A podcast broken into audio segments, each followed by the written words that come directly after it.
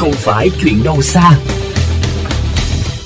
Thưa quý vị, theo Bộ Tài nguyên và Môi trường, môi trường nước ta vẫn đã và đang chịu áp lực lớn từ các nguồn ô nhiễm môi trường gia tăng nhanh về số lượng, quy mô và mức độ tác động.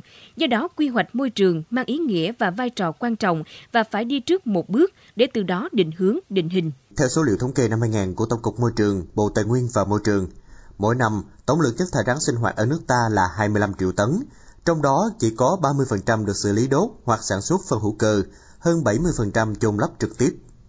Ông Đặng Hùng Võ, nguyên Thứ trưởng Bộ Tài nguyên và Môi trường cho biết. Trên thế giới bây giờ người ta cho cái chuyện chôn lấp là quá lạc hậu. Rồi cái chôn lấp như thế nào thì công tác quy hoạch nó phải có. Thế nhưng nhiều nơi là lại coi cái chuyện rác là là chuyện nó cũng không quan trọng lắm. Thiếu quy hoạch, thiếu khu xử lý, công nghệ nghèo nàn, không phân loại rác thải, vô hình chung đã tạo áp lực trong vấn đề quản lý chất thải rắn. Rác thải sẽ được thu gom, đưa đi đâu và xử lý ra sao? Những câu hỏi mà nhiều địa phương trên cả nước đang loay hoay tìm câu trả lời.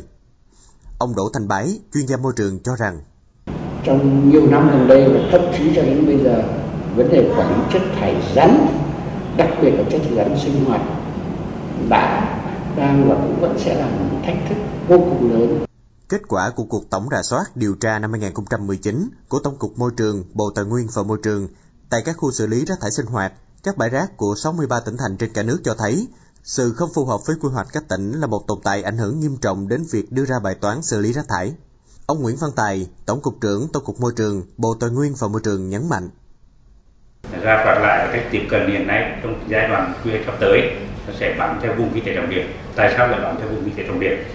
Vùng kinh tế trọng điểm ở đây tập trung cả đô thị, cả hoạt động kinh tế, bao gồm các chất thải nguy hại, bao gồm các chất thải sinh hoạt, bao gồm chất thải công nghiệp và các loại chất thải khác. Chính vì thế cần phải có cái chỉ tiêu, có cái mục tiêu, có cái chỉ tiêu, có cái quy hoạch cho nhóm đối tượng vùng kinh tế trọng điểm và cả hai bám theo địa bàn tỉnh, thành phố.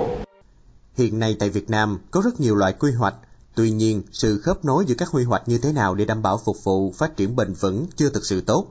Chính vì vậy, quy hoạch bảo vệ môi trường quốc gia ra đời sẽ sắp xếp, định hướng, phân bố không gian, sử dụng các thành phần môi trường và các yếu tố tài nguyên phù hợp với chức năng môi trường và điều kiện thiên nhiên, kinh tế xã hội của vùng lãnh thổ theo định hướng phát triển bền vững, bao gồm việc phân vùng quản lý chất lượng môi trường, bảo tồn thiên nhiên và đa dạng sinh học, quản lý chất thải, quan trắc và cảnh báo môi trường.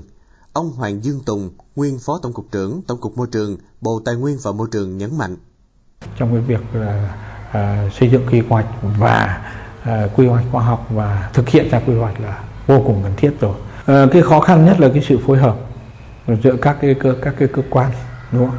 Hiện nay thì chúng ta vẫn còn cái sự cắt cứ, cắt cứ trong thông tin. Anh nông nghiệp thì cứ đi theo ông nông nghiệp, ông giao thông thì cứ đi theo giao thông, đúng không? Không có một cái sự gắn kết với nhau.